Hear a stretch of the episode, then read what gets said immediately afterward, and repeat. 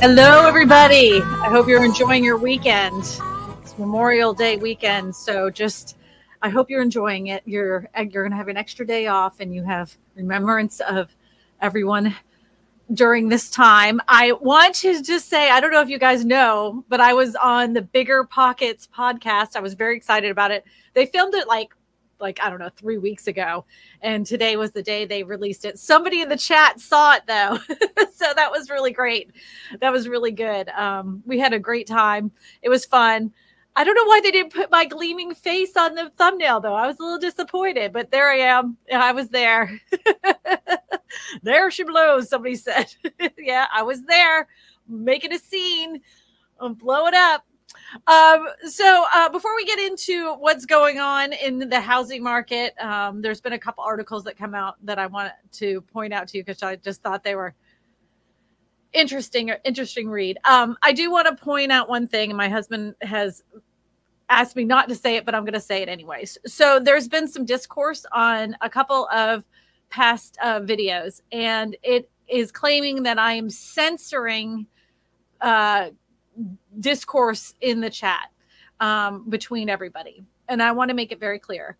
I, I, and I'm not meaning this mean, but I do not have time to sit there and monitor uh, uh, monitor all the comments that go back and forth. I mean, anybody that has that time, you'll you'll see that there's tons of stuff about me in those comment sections, whether it's the way I look, the way I wear makeup, the way I dress, the uh, how stupid I am, like everything under the sun. And there was a claim that I had uh, erased a, a comment and then I put it back in because I was trying to save face. So I don't know if you know this or not, but sometimes YouTube will hold a remark for a period of time because they want to make sure that that comment it doesn't go against any kind of guidelines. So even though you may make the comment, it may not show up for a couple hours later. So then the comment shows up and they're like, oh, she put it back. If I'm owed to erase a comment, ever erase a comment, it has gone forever. It has, it has left the interwebs. It has disappeared. I cannot retrieve a deleted comment. And um, I don't, the only, the only thing that ever doesn't make it on there is if you use potty words use racially motivated commentary you make fun of people's um, uh, sexual orientation that kind of stuff. I don't have patience for it. I don't have time for it. This is about real estate and it doesn't belong on my channel. And so if you consider that to be uh uh you know some kind of um censorship take it somewhere else. I, I i don't have time for it you know? Like i'm not you can say whatever you want about me, but like to sit there and make fun of other groups of people or just, you know, have a completely foul mouth just because you want to have one, it doesn't belong here. It's we're talking about real the real estate market. Um, so I'm sorry if you feel like that I'm censoring you. Um, one other thing I do want to point out is that if it is a potty word, it's in my banned word list. It never even makes it to the the uh, to the comments at all. And I'm just trying to keep, you know, there's no reason for us to, ha- you know, we can all have conversations without being mean to one another. You know, like, of course, there are going to be some heated conversations, but if you're going to like get ridiculous, then I mean, YouTube half the time puts them in a spam folder. I never even see them and no one else ever sees them either. So I don't censor you. You can, you can say whatever you want within reason. And, um, yeah, so that's how I'm going to run it. Yeah, Gilbert, living in Gilbert, Arizona. Thank you so much for becoming a sponsor today, a super sponsor, matter of fact. I appreciate you supporting the channel here. Uh, that was really kind of you. Thank you so much. Thank you so much. Oh, Clark's in the chat. Clark, the realtor.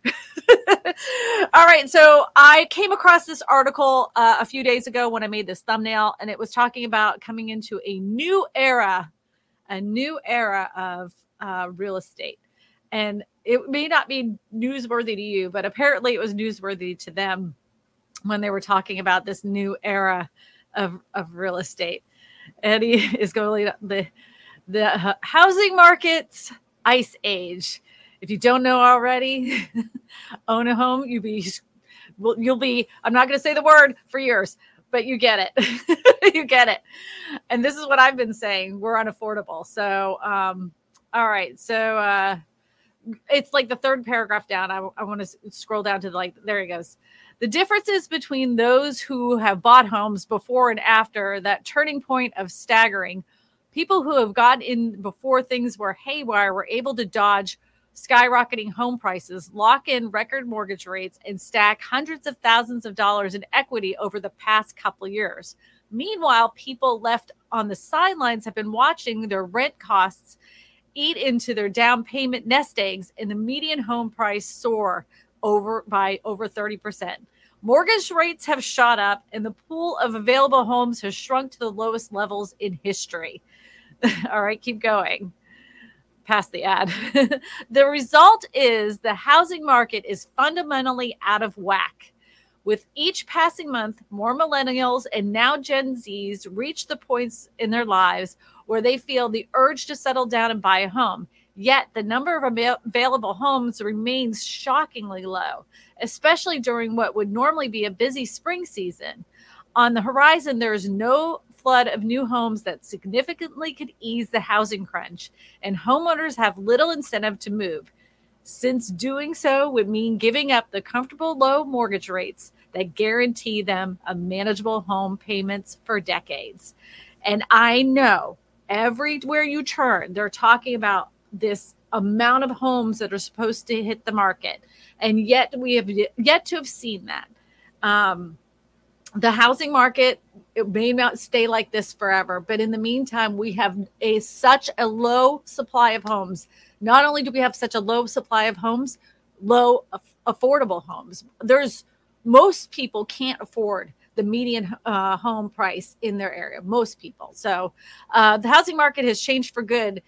That's what this this guy is saying has changed for good. And with the benefit of time earned wisdom, we can pinpoint the moment we entered in into a new era. Of July 2022 was the make or break moment for the market. We may now see it crystallizing as a new normal a fraught landscape of defined scarcity of available homes.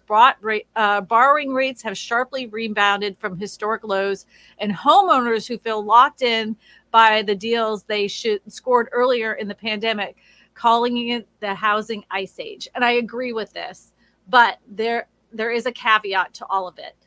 If the economy does not turn around in a positive way, we're gonna. I mean, I don't i am hearing more and more people are getting laid off from work. And I'm also hearing more and more people having the hardest time finding a job.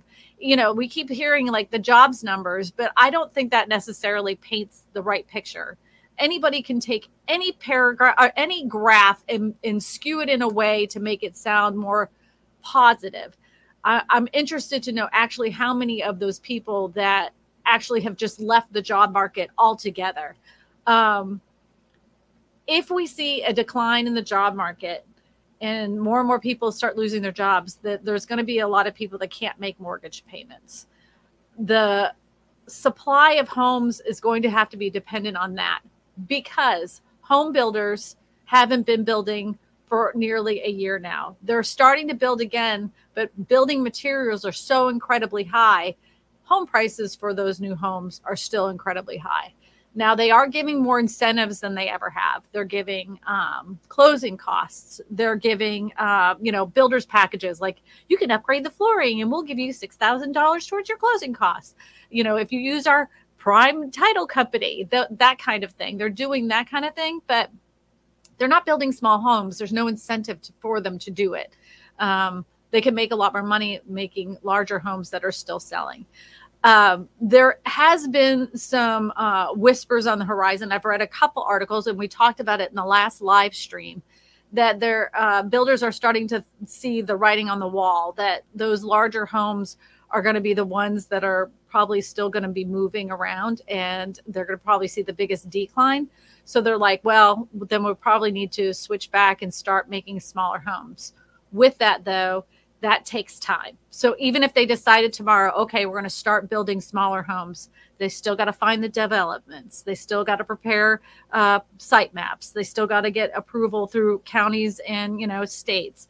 All of that stuff takes time. So even if they were to start tomorrow, it would probably be another three years before they ever scrape the ground. In some states, in, in other states, it could take up to ten years before we ever saw those smaller homes that would be more affordable. And who knows what the housing market's going to look like then. Nobody under the sun could have predicted what has been happening for the past 3 years. No not not a soul, not a soul. Um, all these economists have given us all sorts of different headlines of what they predicted was going to happen and every single freaking one of them has been dead wrong and then they say i i just never seen anything like it and I have not that I'm like an expert by any means, but I knew two years ago after I made that first, uh, and I, the biggest regret I've ever made was making a, uh, a video about the housing crash when everybody went into forbearance. I wish I never made that because I knew then what I know now and have maintained the whole entire time is that we do not have enough affordable homes on the market. We've ne- we haven't had it before the pandemic, and um, the only houses they've been building for the past three years are those big houses where they can make a lot of money.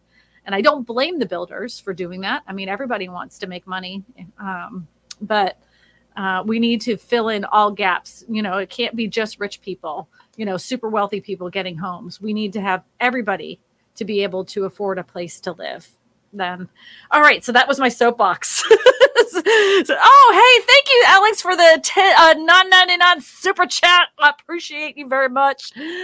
Love, love Christina Smallhorn, her husband, and all you guys. Thank you, Alex. I, you know what? I really love Eddie Smallhorn too. You know, guy's a good guy. if you didn't notice the music today was like, I hope it felt very barbecue to you because he and I have watched a marathon of uh, barbecue, uh, like a it was like one of those challenges where they're in the fire pit and they're making all these barbecue stuff. Like it was wild. I'm not even into barbecue, but I was fascinated by it. So that's why he picked that music because he was like, that's barbecue music. all right, comment. He has a comment. All right, Deb. Oh, Debbie does. Debbie has a comment. Says, Thank you, Christina, for referring Michael Straley. Oh, EXP Realty in Fredericksburg. Yes.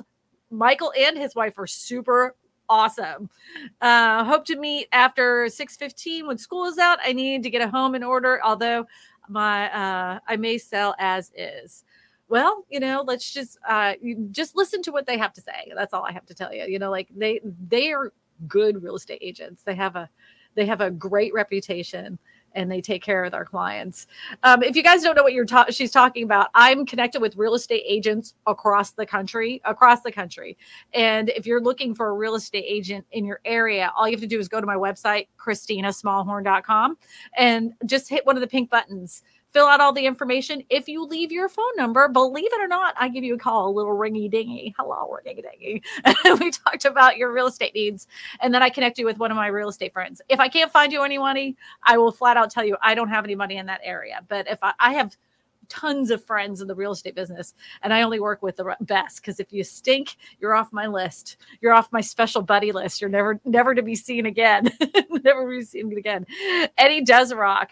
Now, at any time during the stream, if you do have a question, please make sure you put in the word question first, and then um, then the question you have about real estate. It can be pretty much anything. Um, I'm not really good on the lending side. I can give you very basic blanket information, but uh, anything about your personal uh, finances and stuff, I'm not going to be able to comment on because I, I don't know. I don't know. I just don't know what they are. I just can't. I can't. Question What do you think uh, about the USDA loans for building or buying a home? Turns out I qualify. Congratulations, Joni. If I want a rural out, uh, area outside of my town, your thoughts? So, uh, rural development loans are fantastic. Um, it, it, you keeps more money in your pocket. So, you know, when you move into a house, it doesn't matter if it's brand new or if it's been lived in before. You know, as soon as you move in, there's going to be tons of things that you need to purchase, whether they're new blinds, new uh, curtains, you know, all sorts of stuff. Um, so that will keep more like you don't have to put as much down uh, for a down payment um, and or with closing costs because it's rolled into the loan and so it keeps more money in your own pocket Do you make sure though when you're going to look at houses that you make sure that it qualifies for rural development. Believe it or not, you'd be surprised, shocked even how many houses that you would have never said, well, this isn't rural. There's an airport right down the road. But according to the federal government, it's considered rural. So, uh, and, but then in other places, you'll be like, this is rural. There's cows everywhere. And then the, according to the rural development map, it's not. So just make sure that when you're working with a real estate agent, that you're telling them that you are trying to find a home that would qualify for rural development. Another thing to note if you're looking at rural development is that the timeline to get it closed in some cases can take a little bit longer. So let's just say the traditional mo- mortgage would take 35 days. With a rural development long- loan, it could take 45 to 60 days. And that's because it goes through two underwriting processes. You have the uh, originator underwriting and then RD underwriting that it has to go through. And then if uh, RD kicks it back, that means they have to fix all the items that were wrong, and then they have to send it back into RD again. The second time around, though, you don't have to wait as long as you did the first time around, and it's a like first come first serve. They just they just follow it in order. Nobody gets ahead of the line. So, just to let you know, just to let you know. Okay. All right. Do we have any questions, Eddie, or you want to pull that other article because I, I I thought it was the headline on this other article was hysterical. Oh, look, we got another super chat from Debbie. I'm gonna put this on the screen. Debbie Johnson with a 9.99 super chat says, "Comment. Thanks again. I do enjoy talking to Michael. I'm glad. I'm glad. Fantastic. I'm glad that it's working out for you. That makes me very happy." Because I only want to send you with the best. Now, if it ever turns out like garbage, please let me know as well, because like I said, I got to take them off my special buddy list. you don't want to get off my special buddy list. That's not good. All right, Eddie, here we go. All right. Uh, 30 year rate mortgage just hit 7%. Uh, here's how much it will cost homeowners. This is the part that makes no sense to me. Eddie, stop right there. It says the 30 year rate mortgage just hit 7%. How will it affect homeowners? If you own a house, it doesn't matter if it goes to 45%. It won't affect you if you own a home. like who wrote this article headline like made me so angry all right uh here's how much it will cost go ahead and scroll down scroll down scroll down all right. With home sales uh, already weighing down by lack of inventory previous of previous homes and bidding wars have making a comeback, rising mortgage rates only have made prospect of owning a home more challenging. The 30-year fixed rate uh, mortgage rose to 7% this week from the 9 uh, 6.95, which is really, I mean, is it that big of a difference? It is because it went over seven. According to the Mortgage News Daily, it was hovering around 7.1 on Thursday. We'll probably need to a few more weeks of data to know the blip or trend. Rates have been volatile for weeks, even if uh, they don't stay at 7%. The fact that they're at uh, in the sixes range to seven range is tough for home buyers because prices have remained high for most parts of the country. So, in most cases, the only reason I want to bring this up normally, normally, whenever you see interest rates go up, traditionally in the housing market that means that home prices go down. So you're you're trading one off for the other. Either you're gonna you're gonna either pay more in uh more you know your mortgage payment or if in less for a house or more for a house and less in a mortgage payment. Um you you make that uh choice in in most cases.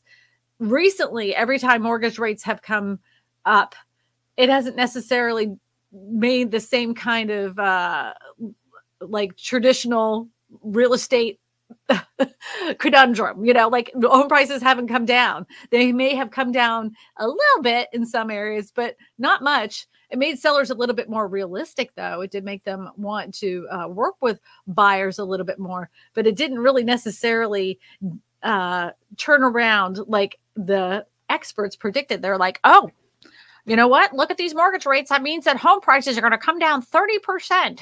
And they did not. They did not. Now, I'm not saying that there isn't some markets that did see a decline in home prices. I'm not saying that at all. But the, for the majority of the United States, they either remained flat or went down very little. And in some areas, they even went up. I'm talking uh, Miami, Florida has never stopped. That whole south part of uh, Florida is continued to go up. It has not stopped.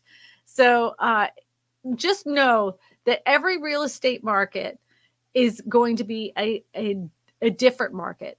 I know that sounds genius, Christia. Thanks. no, but what I'm saying is that when you look at the headlines, always ask a local real estate agent what's actually happening in your specific area because even by county it can make a big difference um, in our area we have like our county is split up in two and you know it's right over the bridge. So that specific housing market right over the bridge is going to be completely different than the housing market that uh, uh, on the other side of the bridge.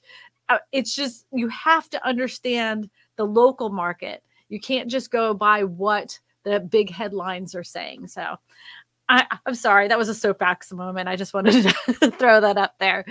Eddie, do you have another question you want to throw up on the screen? I just had to share that headline of that article that was cracking me up. I'm like, it isn't going to affect homeowners. 7%. I mean, unless you're selling, but then that should have been like, it's going to affect home sellers or home buyers, but home owners, that doesn't affect them at all. all right. Question. All right. Hello, Laurie. Um, what do you think about uh, building a ground up home or duplex in a mobile uh, in a mobile home neighborhood? Um, so we have that. It's pretty common here in Louisiana. We have um, manufactured homes everywhere, and they're right next to houses that are right next to uh, barndominiums. Um, I would I would try to see if that would affect the. I would talk to an appraiser and see how much land prices have have modified there. I also would look to see how people maintain their properties around the house that you're about to build. And I would make a decision from there. Um, if you're looking to rent those, I would also find out how much you could get for rent for those specific properties and if it will work out for you when you uh, start penciling in all the lines, you know, and always budget over what you think you're going to for the build of the house because no matter what happens, it never comes out to the penny of what you thought it was going to. And rarely does it come under. Very rarely. Very, very rarely. So um, just a little little helpful hint if this is not something you're wanting to live in and you're gonna you're gonna rent it out. Um, I would always look for uh, second hand cabinetry because sometimes builders will have a bunch of cabinets that are left over and they will fit perfectly in a, in a new build and they're, they've never been used. So you can use that. The same with remnant pieces of granite. So sometimes those remnant pieces of granite are actually cheaper than getting um, than getting uh, you know a regular countertop or even a marbled cultured marble. Uh, Eddie and I had priced that out before, and we actually did much better with remnant granite than anything else. Um, yeah, so just always look at the secondhand stuff because sometimes. And another thing to think about too is look on Facebook Marketplace and some people will buy a brand new house and hate the lighting fixtures. And the builder's like, this is what it comes with. I'm not getting them. So they'll take them all out. They'll all, I mean, and they'll have tons of lighting fixtures that were never used or maybe used very limited. And you get brand new, ne- like barely touched lighting fixtures. Just something to think about when you're, um, when you're uh, building something as uh, you know as a rental just trying to find the ways you can like kind of not cut corners but at least save some money. Yep. I own one acre. Well fantastic. I wish i owned an acre. I don't even think this is a quarter of an acre. I think it's a quarter of a quarter of an acre I could see my, I could see uh, right into my uh, neighbor's uh, living room. The weirdest thing here in Louisiana, and I have never figured out why this is, is a lot of people have glass doors and they put no no covering on it. So you could be driving down the road and you just see everybody watching TV. You can see they're watching the football game right on the television. They just leave it wide open. Anybody can like look right into their house. So weird. and it doesn't matter like in all uh housing brackets, you know, er, all the way down to all the way up, they all do it.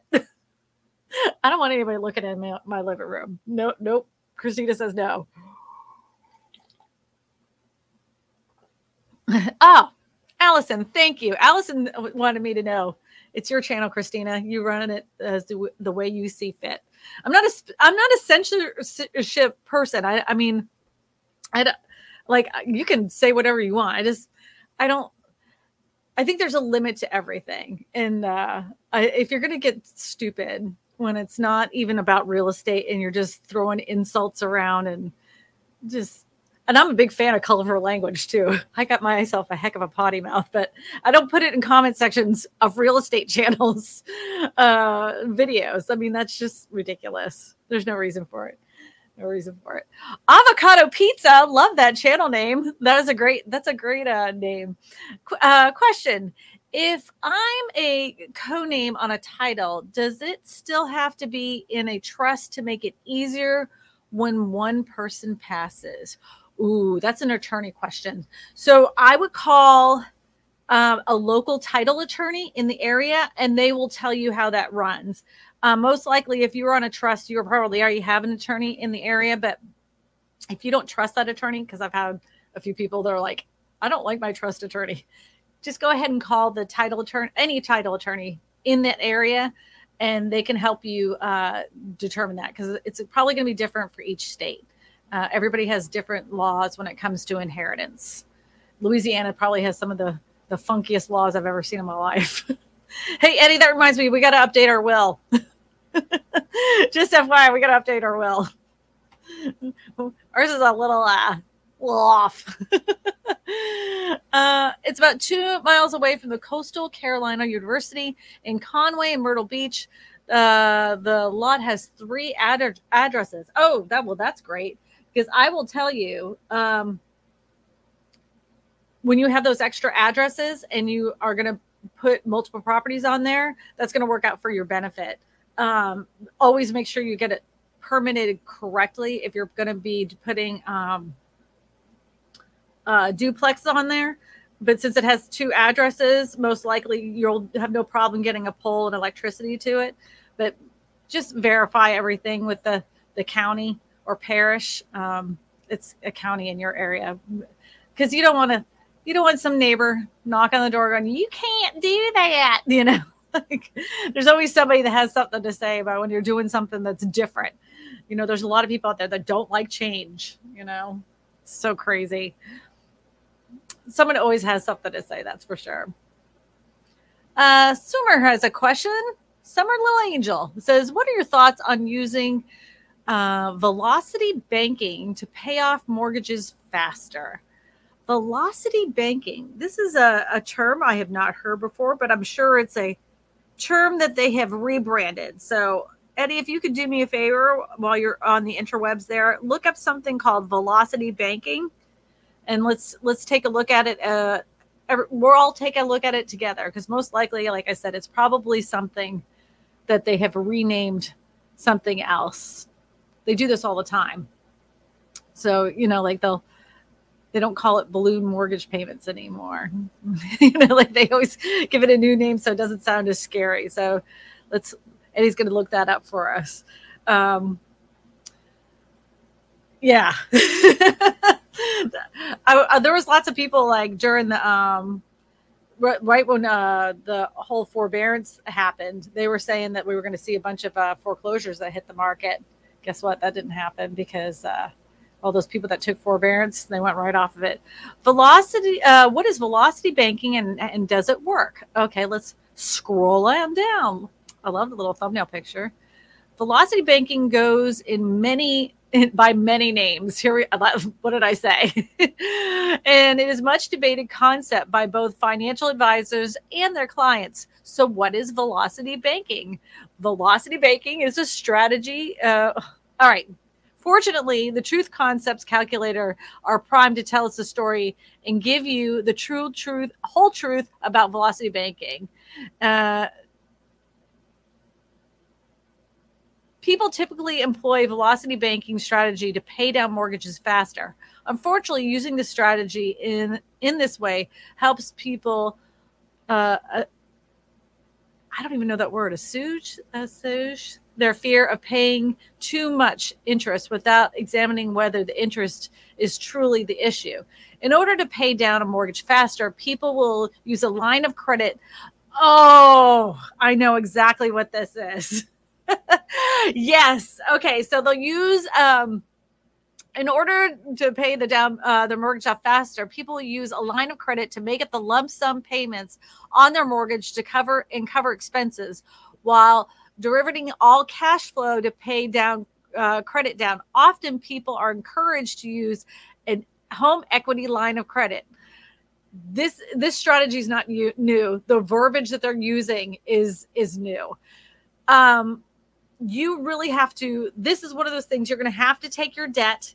You're going to have to look at your uh, interest rate for home line equity and really pencil it out to see if it's worth it. Years ago my parents looked at something like this for themselves. And my dad who it was the director of finance for john hancock said they did, this ain't worth it. This ain't worth it. Um yeah this this is not a new concept. It does work for some people in some situations. You're going to have to figure out what your situation is and your income to find out if it will work for you. Um, a so a swage a swage my dyslexic rear like look sheila i love you for doing this but i still with my dyslexic rear end can't do this. A swage a swage a swage a swage a swage any i know that makes me look like an idiot. I know it makes me look like an idiot it's just one of those things sometimes words are hard for me and I'm I'm one to admit it. I will I will make myself laugh about it. I try really hard sometimes, but the wheels are spinning, but the hamster's dead, as as they say. Thank you, Sheila, for trying with me. Bless you for trying. Any of you want to go ahead and throw up another question for me? It's a long A, she says. Ah, oh, swaj, a swag, a swage, assuage. I'm gonna have to Google that later. I haven't played that. A swag, a swag, a swag. Assuage. Huh? Say again. Assuage. Assuage. Assuage. Assuage. Assuage. Okay, well, I learned uh, make unpleasant feeling and less intense. Well, that is not something I use in my regular day vernacular. That is for sure. I swear I'm not an idiot. Just some of the big words I don't use in my everyday words. but thank you, Sheila, for helping me out here. Uh, Wes has a question. It says, What is your take on moving to a non HOA community? Love your content. Okay. So, and this is just me personally. If I lived in a community that had, um, like, I lived on two acres and my neighbor lived on two acres and my neighbor down the street had lived on two acres, I would could care a less on what they do on those two acres. Honest to God, let them have their their two acres and be happy and you know raise you know 60,000 chickens and goats and whatever. I don't care. I, I honestly do not care. If, but if I live in a neighborhood where houses are close together, and I've done this, I will never do it again. Where I live in a neighborhood where homes are right next to each other that don't have, um, that I'm not in HOA.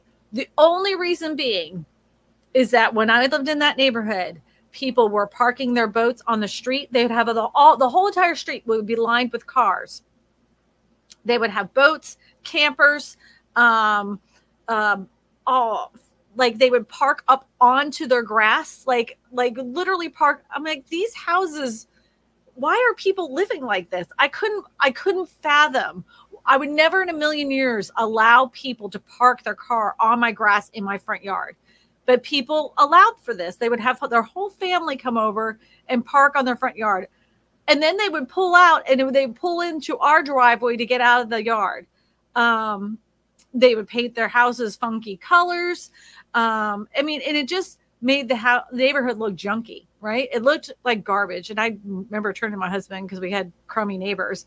I'm like, we got to get out of here. I cannot take this any longer. And I purposely moved to a neighborhood that had an HOA. Again, the lots are lo- close together. But if I lived in a neighborhood that we had like one to two acres, there's no way, no way I would have an HOA because I'm not going to have anybody tell me I can't have like a, a flag in my front yard or my mailbox has to be a certain color. Like we're in the country. You've got your own acreage. Leave me alone, you know? like I don't want that. I don't want an HOA there. Um, it has its pros and cons, and every HOA is different and some of them are complete jerks. There's no doubt about it. There's people that literally sit there and drive around in their little golf carts that can't wait to write you up and fine you. You know, those HOAs suck. But I would find out from the neighbors, talking to the neighbors about the HOA. What is their opinion about it?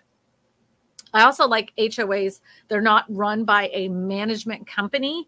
The H where the HOA is actually run by the neighbors. We had that here as well. We had one that was run by an HOA company. And those people were crazy. We got in trouble for having the freaking garage door up. My kids were playing outside and they were getting their bicycles in and out of the garage. But because my garage door was left up for my kids to play, I was fined for that, which was ridiculous. So, yeah. So that's my answer. So, yes and no, HOAs. that wasn't an answer, but it just, uh, just my thought process when it comes to it. Those HOAs can be awful though. Some of them can be so terrible. There's always somebody that has something to something to say about your paint color. Did you get those paint colors approved by the HOA? years ago, Eddie and I lived in Florida, and there was a, a family who had uh, brought their paint colors down to the paint committee committee at night, and when they looked at it under the night lighting, they were like, "Yeah, yeah, these is fine," and they all checked off on it. The next day, this woman paints her house, and I am not joking. The color of her her brick on the outside was pumpkin orange, and she had like a um, Kelly green trim all the way around it. It was literally hideous, and the the board even was like, "We'll paint it for free." because it was so ugly. She's like, no, I think it's beautiful. So we were stuck with the pumpkin house. All right, Eddie, you, want, have any more questions? Go ahead and uh, put it up on the screen. oh, thank you, Clifton. If there isn't any questions, you got to kind of let me know that too. you guys are more than welcome to ask your questions. You can even, it doesn't have to be real estate related. We, you know, we're, we're chill. It's just me today. You know, I'm just just me rambling my, my mouth about the, the housing market because it's it's crazy out there. I, I was talking to um, Jackie Baker, who's out of New Jersey, and she's like, "Yep, those we are we are." I just put in an offer, and we were twenty people deep of uh, other offers. Twenty people.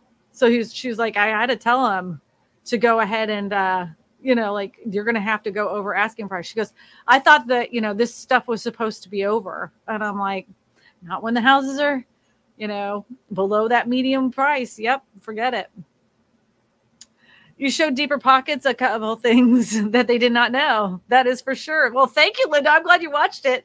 I'll put that um I'll put a link to it in my community tab if you guys want to watch me on Deeper Pockets. I was very honored for them to allow me on there because usually they have uh, very big wigs, I would say, like big time investors when it comes to uh, their show. Like they're they're talking to people that are you know making a lot of money doing different things in real estate and like I was shocked that they had me on there because I'm there for the person just trying to find an affordable place to live.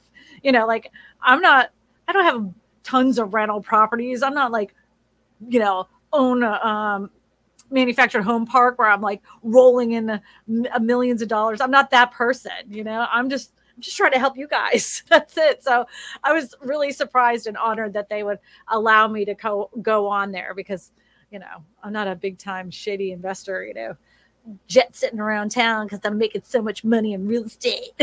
That's not me. That's not me. But I was very excited that they have me on. Ricardo says, question. Uh, market here in Westminster, California last week was 869,500. Today it is 945,000. Would it be smart to wait some more before uh, timing uh, for timing to sell. Okay, so the California market is one of those things that's kind of crazy. Um, it would be very specific to an agent that would work in Westminster. I know very little about the California market other than what agents have told me. I like. I have one friend that's in the San Francisco area. I have uh, one that's in just the Bay Area. I have one that um, is in San Diego, but I don't know if they cover Westminster. Um, I, I, wish I had an answer for you. I, I just don't. Um, always the right time to sell is when you need to sell, and but where you're not desperate to sell. You know, like you would like to sell, you want to sell for the money that you want to sell it for, but you're not desperate to sell. So when you're desperate to sell, that's the worst. that is the worst because you end up uh, taking offers and negotiating deals that you wouldn't typically do uh, because of the fact that you're desperate to sell. Um, when my husband and I first sold our very first home in Florida, this was right before the big crash. And we were, I was desperate to sell because I did not want to be stuck in a house by myself with my husband working in Louisiana. And um, the first offer that came through, man, we were like, we were trying everything to make it work. I mean, it came down to like a thousand dollars of stupid things. Like they wanted me to leave all sorts of weird stuff. And I was just about to do it. And then another offer came in and it had no none of those stipulations. So we just were like, all right, thank you. you know, we threw it over our shoulder. And we're like, we are working with you. What would you like us to do? We will do anything. you know, when you start acting like uh, ridiculous, um, when you're a buyer, then sometimes that can backfire you on you, you know. So if you have any questions, make sure you put it up. All right, current owner, current owner. That's a great, that's a great screen name too. hey, Christina and Eddie, love the show. How do you think the election of 2024 will affect interest rates and real estate market? So historically, I don't know. Let me. I'm asking you as the audience. Have you ever heard never buy a house during election year. I want to know have you guys ever heard that? Never buy in a house during an election year. I want to hear how many people say this. So there is literally no truth to uh to this by the way. Um there's no like magic bullet because you're to make more money or l- lose money. It, it's the same market. it all works out the same. Oh, Eddie, put that question back up on the screen, please. So um, the interest rates are always determined by the Fed. Um, traditionally, whenever the Fed raises rates, uh, the usually mortgage rates will go down. In the last couple rate hikes, mortgage rates have actually gone up, um, but that has to do with the uh, with the bond market. So I, do, I wish I had the answer for you. I wish, look my crystal ball says uh, the vision is very unclear at the moment. very unclear. Um, the only thing I can count on is that the election year will be uh, volatile in all sorts of things, not just real estate. It's always a, a showdown for the ages every single time. Once again, we'll be living in unprecedented times, which I'm really bored. I'm getting bored of unprecedented times. Yeah, see, everybody. Some people, all right. No, some people have never heard of it. Um, yes, they heard of it. Uh,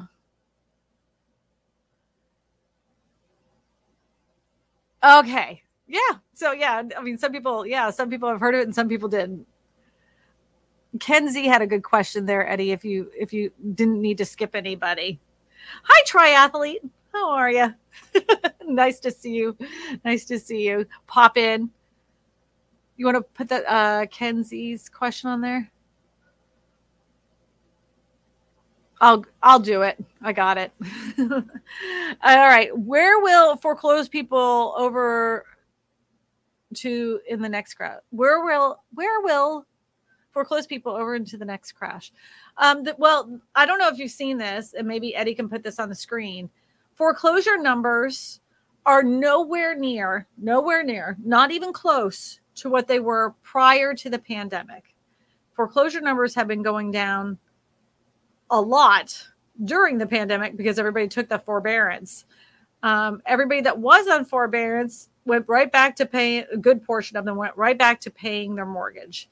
Even though you've seen an obvious increase in mortgages, and if you're like, oh, mortgages, uh, uh, foreclosures are up 35%. 35% from the rock bottom is still nowhere near where we were prior to the pandemic. Not even not even close. It's like literally half the amount that we would typically have in a normal real estate market. Um, and he's going to pull this up. Look, U.S. foreclosure uh, continues to climb the first quarter. but look, all right. So if you look right there, right at 2020, um, yeah, we're still way down, way down. we got we got some time to go. And I, another thing I wanted you to know about foreclosures is that bank let's just say bank of america has a bucket of foreclosures across the united states in all these markets that they need to get off their books. Like they don't want these. They're tired of mortgages. Matter of fact they're not even going to write them anymore. They're like they're done. They go to handy dandy investor and says hey we have all these foreclosures. We don't want them on our books. We'll give you a deal if you'll pay lump sum cash right now for them. So those foreclosures that you were hoping to get on the market to get for a deal, they never even hit the market in the first place. Handy dandy investor goes in and takes them and he flips a few, he uh, writes a few of them off, he turns some of them into rent rental units, and the others he gives to some friends. You know, like they like we never see a good portion of foreclosed homes ever hit the market whatsoever because they've already sent them over to an investment company to take them over. That's what happened during the last housing crash. A good portion of foreclosures went to big investment firms. And you know what they did? They either flipped them or turned them into rental units, especially here in the South. Welcome, Flash in Your Pan. If you guys don't are interested in uh, panning for gold, you go over there to Flash in your Flash in Your Pan. Ed, his name's Ed, and he, and he walks you all through it. He shows you all sorts of stuff, little beads of gold. Welcome, construction cronies. Yep, the original Rue Crew. That's what they used to call me because I was your real estate whisperer. And if you take it down, it's a, it spells out Rue, Rue Crew. Get it? Nobody calls me that anymore. I don't know if you guys know this either. I am literally just a couple hundred subscribers and thanks thank you to all of you but i'm only a couple hundred subscribers away from 250 thousand subscribers. I'm giving myself a little pat on the back, but really, I have, I shouldn't be getting patting myself on the back. I should be thanking every single one of you that have subscribed to the channel. So, I would love to get to 250 by by next week. If you guys know anybody that's interested in real estate channels and, and affordable housing options, this is the only time I have ever and will ever ask for you to send my channel to your friends and ask them to subscribe because it would just be uh a little nice thing to say I have achieved something that most a lot of channels never achieve, which is, you know, nearly what is it, a quarter of a million? Did that sound better? Instead of 250,000, a quarter of a million subscribers. I'm very excited, very excited. Um, Island Knight says, What does uh, Noof air conditioning mean? I live in Northwest Arkansas. Thanks, Christina. A Noof all right, here we go. Thank you, Eddie. What does Noof air conditioning mean? Noof air conditioning is based on an acronym never out of fashion. Installing a newer HVAC in an old home is impossible because these houses don't have an FA or CAC vents. So, a ductless air conditioner with the latest technology is termed as a NUF air conditioner. Wow, I learned something new every day. Do you know what I wish that you put in homes, brand new homes? I'm going to demand it in my next house is attic fans man, oh man, every old house here in Louisiana that has one of those attic fans. I don't know if you know what I'm talking about, but basically you open the um the attic uh door open, right? You turn on this attic fan, it sucks up all the air through the house, up through this attic fan, and it shoots it out of the roof. So your house gets cool like nearly instantly. Oh, genius, genius, but they don't do it anymore. Oh, yeah, I've seen these. Yeah, they're they're very common in like um like when you see uh schools uh that have the the the pods outside you'll see them in uh like these little tiny homes like i have. Yeah i've seen these. These work. They do get condensation. Matter of fact one of our little houses eddie doesn't one of our little houses have one of those new uh air conditionings in it the house behind the house the red house doesn't that have that eddie and he's not listening to me. He's not going to answer me. I don't know if he's listening to me. yeah, I, am pretty sure that's what we have in there. Um, I think it does get some condensation. He is yes, it does. He he answered me. He he won't get on this. All I need him to do is get on the speaker, and he won't do it. He doesn't want anybody to hear his voice. If there's you have any questions, please put them up. Um, make sure you put the word question first, and then I will answer pretty much any question that comes on the screen, unless I don't know the answer. No, no, no, no, Eddie. A big attic fan. Like they're huge. Like the, not, that looks like something you put in a bathroom. For goodness sakes. No, they're like big uh they're big things They're like does anybody know i'm talking about years ago i actually went into a house and i turned it on and like my hair was like sticking up on on end because it was sucking up all the heat and putting it out through the attic fan uh. all right let me let me put another because Eddie's slacking. I'm going to get this one. J Rob says, Question Did you know um, some condo complexes have garage spaces? We have two garages that uh, we have to share with a neighbor. Get one side with a random person, gets the other side. Yes, I've seen that. Um, townhomes, condominiums, um, they all have, like, so, I wouldn't say they all have them, but yes, I am aware that you can do that. The only problem I would have with that, if you had a shared garage space, is that you know like you know as well as i do. Like you go in a parking lot people run their freaking buggies right into your car and they go oh, i didn't see that. They just put the buggy in the cart and they just walk away like nothing ever happened. I mean what a way to like it would just make me so nervous. I'd be putting pool noodles because that's how, this how ridiculous I am. I'd be putting pool noodles on my car every time I parked, so that way their door wouldn't accidentally dent my door. Is that stupid? I think it's kind of smart, actually. I think it's kind of smart. Because people are crazy and they don't respect your stuff. Closet Hunter says, Why is it important to put your investment properties into an LLC instead of putting them in your own name? Thank you for answering my question. Okay, so um, you are wanting to look at this as a separate entity than yourself because if you have to get into any kind of litigation, you don't want them to go after the home that you actually live in. It's a separate entity that whenever they were suing you, they they'd be suing the company and not your personal assets that could be possibly taken away from you. Um, there's other reasons, tax reasons, you would want to do this as well and run it as a business instead of just your personal um, your personal funds. I would meet with an accountant when it comes to this, but I guarantee they're going to give you some kind of they're probably going to tell you to either do an LLC, an S corp, an N corp, whatever they decide to do. Work with them on this because the tax advantages are going to be working out better in your favor. Um, and you know, and also if you're going to buy properties, it's going to work out better for your favor too. uh, Eddie and I have uh, our own little uh, LLC for this. First Rental Property LLC in Louisiana provides a legal degree of protection to its owners by reducing their personal liability.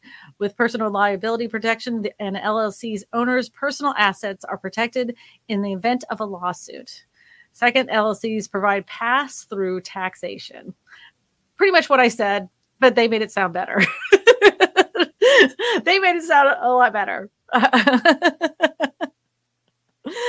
That's what I said, Eddie. I said that. I said all of that with, with not all the fancy words. you guys can't see him, but he's in, like there's a little like uh little square, so I can see just a little version of Eddie, and he's he's got a big smile on his face. he's got a big. Derek Gonzalez has a question. Says if one percent incre- uh, increase in interest rates will reduce prices by ten percent, when can we expect a forty percent drop? Well that that hasn't been core i mean that recipe that you just gave us isn't been true to what's happened in the real estate market for the last six months. Interest rates have climbed because if you remember at the high uh, at the lowest they were at two and a half percent right? So interest rates are now at seven percent. So you would think that then home prices should have gone down 30% at your at, by your estimation. And that hasn't happened. That hasn't happened at all the biggest problem that we have, and the reason why home prices haven't tumbled to the ground like people have hoped for, is we do not have enough supply of houses on the market. There's just not enough available. They have not been building houses, and Eddie probably could find this chart if you wanted to. The rate of homes being built over the last 15 years since the last housing crash has gone down the toilet. It's more than half the amount that they normally have. it's probably way less than that. They just don't build as many as they used to. And you can't blame home builders for this because they built so much during like the last housing boom that they had an excess amount of homes left. Some of them went into bankruptcy. Some of them had to sell their houses at a huge discount. And yeah, that was great for the consumer, but for the home builder, they're like, we're never doing this again. I know that I can sell 30 houses a year. So I'm going to go ahead and build 30 houses. I'm not building one more than that, not one more. And that has gotten us in huge, a huge problem, huge problem. And it isn't just for um, housing, like just, not just for single family homes or condominiums. That's true of apartment buildings too. Because if you look up that statistic, it's over 7 million rental apartments are needed throughout the United States, some kind of rental unit over 7 million over 7, 7 million needs to be made. And that was uh, voiced by the national association of builders and by um, here it is uh, in the last year uh, home construction has not kept up with the pace of population over the last 20 years. Thank you. Last year tw- uh, 912 thousand single family homes were built according to the building permit data from the US Census. The US population grew by 3 million people in that same time. Since 2006, home construction has decreased by 55%. 55%. So that's what's caused this problem. That's why home prices haven't sunk the way they should. Like the way you would imagine with interest rates going up as high as they are. In your brain, you're like, well, every time in history, whenever interest rates have climbed, that means that home prices decline. But we haven't seen that. That hasn't been happening in some areas, yes, but in, in you know what areas that it has happened in? Areas that had a lot of new construction. so yeah, we're still way down. That was in 2006. We were at what 500 and um, 554 million homes or 554 per 100,000. Yep. Now down here we're uh, at 275 per 100,000 people. 275,000 homes per uh, per 100,000 people. Just a little, little scare, scarce over uh, 20%. And there's all like there's all these solutions that can be done but the problem with a lot of the solutions is that um, there's somebody in the way that's telling them now. Like, you know, there a company will come in and say, "Hey, we have a, a solution to your affordability problem," and then you get some negative Nancy going, "I don't like it because the aesthetic kind of ruins the neighborhood charm and I don't want it to take it away from it. People that there's always people that hate change and they will do anything, everything in their power, even if it is not in their own best interest. They will fight against it because it's different and they just don't like different. It has to stay the same as it always was because it makes them uncomfortable. you know? and when it and when it comes to affordable housing, you get a bunch of those. as soon as you say the words affordable housing, they're like, "What? No, no!" They immediately they are immediately like wretch as soon as you say the words. Claudia has a question and says, "I want to buy a place for cash. What is the safest way to do that? Do I pay through an escrow or use a trail?" Uh, oh, real estate attorney, or do I use a real estate attorney? I would say no matter what transaction that you're going through, you must use a real estate attorney. You, you know, you don't have to use a real estate agent. I mean, I'm a realtor. You, you don't have to use us. You, sometimes, in some cases, we're an unnecessary step, especially if you already know what you're purchasing. You're already aware of how much it costs. You knew what, you know, you knew the valuations. Just go straight to the attorney and have them take care of the whole entire thing. And they most likely will have an escrow account once it closes. Then you, you know, then it will they will get their money. Yeah, I would work with a real estate attorney. 100% Claudia. Always. You always want to protect your money. Another thing I want to warn everybody about if you are buying anything cash or putting a large deposit down on a home and the title company all of a sudden sends you an email a couple days before closing and says the wiring details have changed. You now need to wire it to this account. Do not, do not, do not, do not do that. Go on to Google and make sure that you call the office itself. Don't call the office that's in on the email because most likely that's a, in many cases it's a scam. They're they're going to steal your money. The new wiring instruction is going somewhere in like who knows, you know, out into the universe, never to be seen again. And uh, it's a way to steal hundreds of thousands of dollars from you. In some cases, they're able to catch it in time and you're able to get your money back. But in a lot of cases, you're not.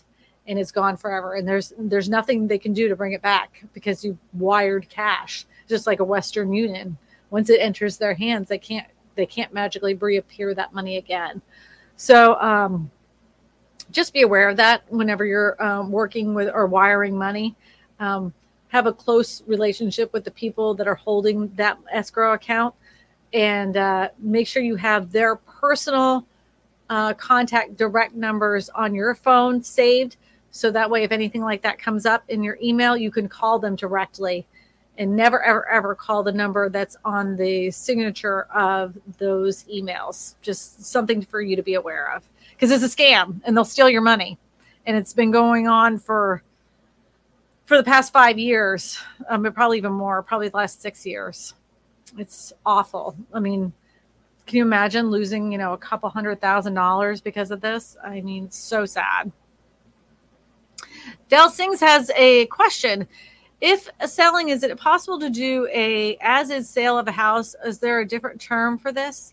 So as is can mean different things in different states. So, here in the state of Louisiana, believe it or not, this is going to sound totally insane to you, but all real estate sales, a good 94% are sold as is, meaning that at the time that you have closed on the house, you are aware of the condition of it and it is being sold to you as is per the conditions and terms were met by the purchase agreement. But it doesn't mean that they don't have the right to an inspection. They can have the house inspected, and you can still request for things to be repaired in the uh, during that inspection period. So as is means something a little bit different here in Louisiana. Most people, when they think of as is, they're like, I don't want to do a thing with this house.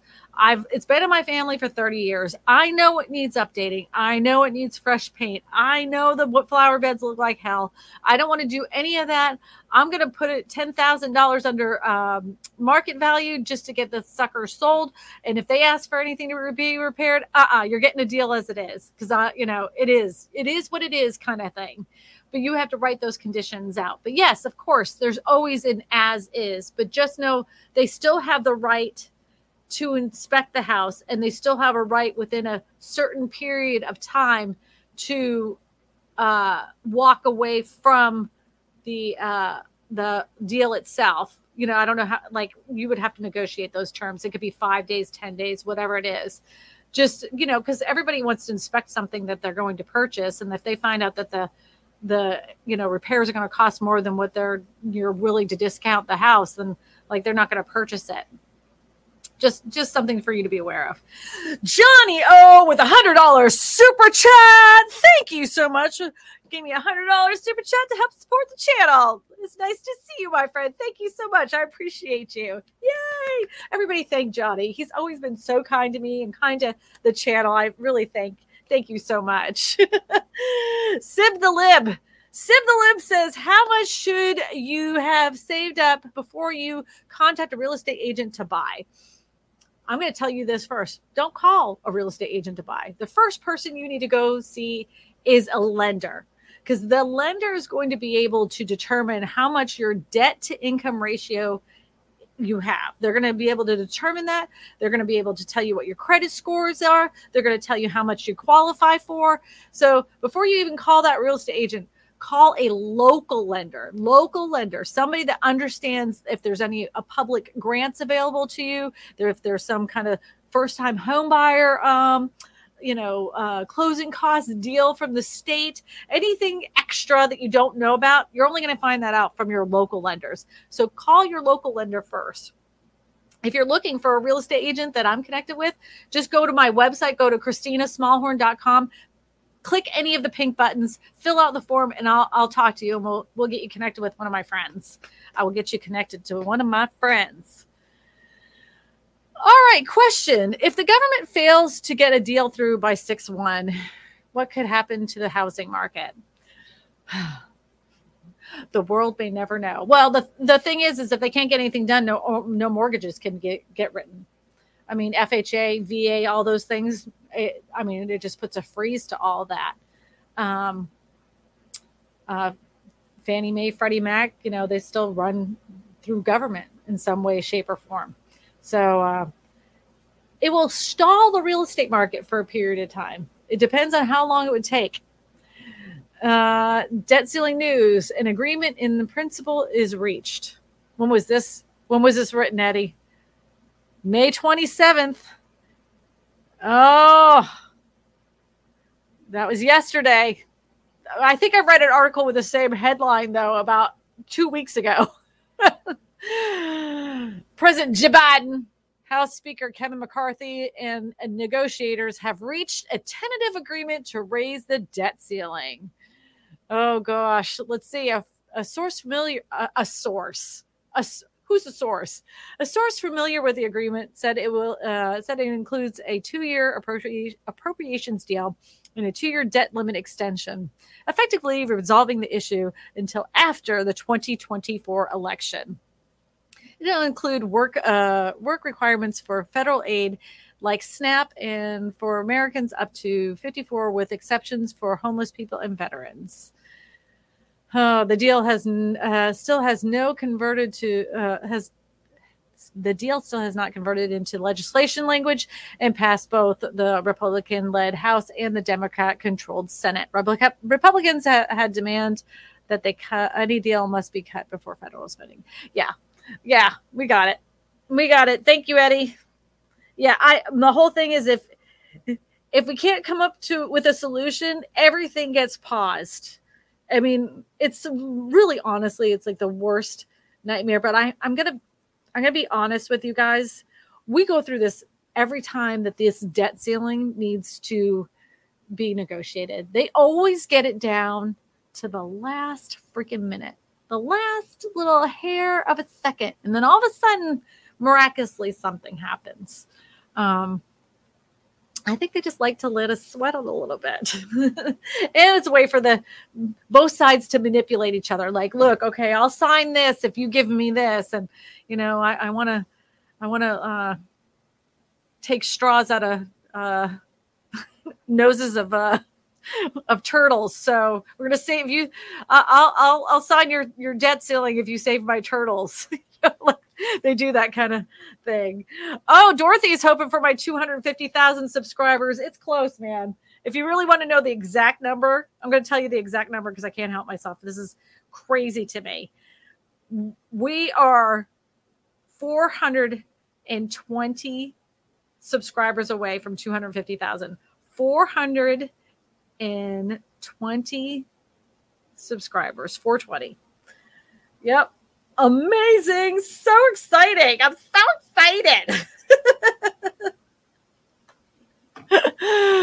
All right.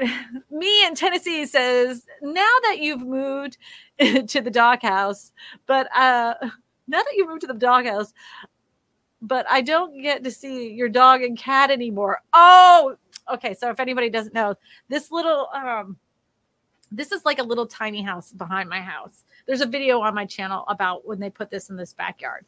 Um, so I used to have like during the live streams, you would hear my dogs barking and my cats would jump on the screen up on, here. I loved having my cats out here. Um, but they, I, I, just can't get them to come out here. They get very nervous when they're in this room. The cats do, and the dogs, they're I can't describe it. One of them stinks. One of them, sm- like she's, I swear she must be some kind of hound in that mutt mix she's got going because she stinks. and then the other one sh- uh, sheds and she doesn't really like it here. And then my older, my older dog, I don't think his days are numbered. You know, like he doesn't know what day it is. He doesn't know what time it is. He has sundowners at like uh 11 o'clock at night he's walking around panting. He doesn't know where he's at poor thing. But maybe i'll bring i'll bring the elderly dog out here one day because we just washed him today and he smells nice. I'm glad you remember my, my animals. Thank you so much. Yep. So all right everybody. If we have no more questions oh we do. Seems the best channels have have under 500000 subscribers. Well I can't imagine, and I'm, I'm going to be completely honest with you. I can't imagine me hitting over 500,000 anytime soon. if anybody had seen the views on my last video, I didn't even scrape 5,000 views. And I thought it was going to be a great video. It was about a guy who like made a whole entire house out of a dumpster. Nobody watched it. Nobody cared. Suzanne says, What is the difference between a foreclosure home and a HUD home? Thank you, Suzanne. Okay, so a HUD home is a foreclosed home that happened to have a federal backed loan with like, you know, like a VA loan or an FHA loan. So they're the ones who who uh, have the foreclosure. I'll tell you though, if you're going to buy a HUD home and you're buying it for yourself, you have a better chance of getting that affordable home more than an investor does because uh, HUD works with uh, owner occupants much better than they work with investors. The only time they work with investors is if that house has been sitting there longer than it should have. I will also tell you too, with a HUD home, they do a pre-inspection on the house, and then they let you know what's what they have seen with their initial inspection.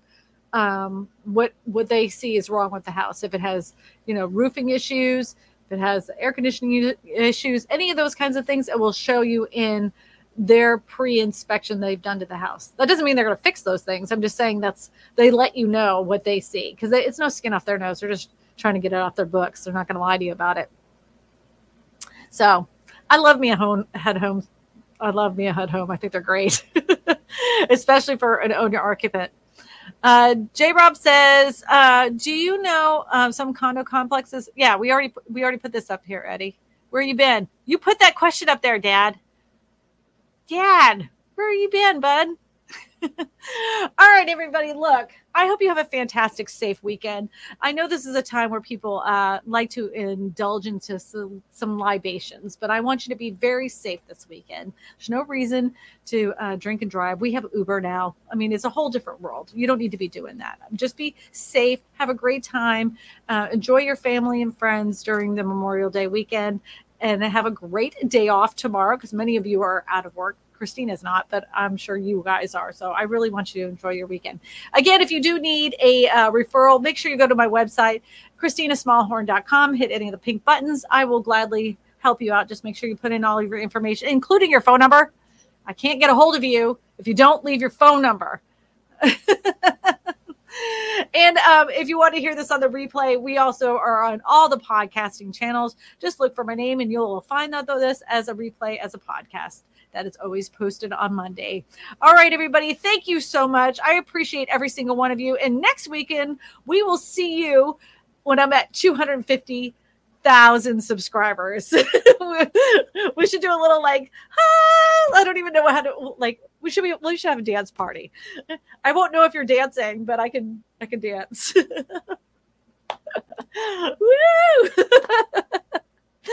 All right. Bye. Have a great. So long.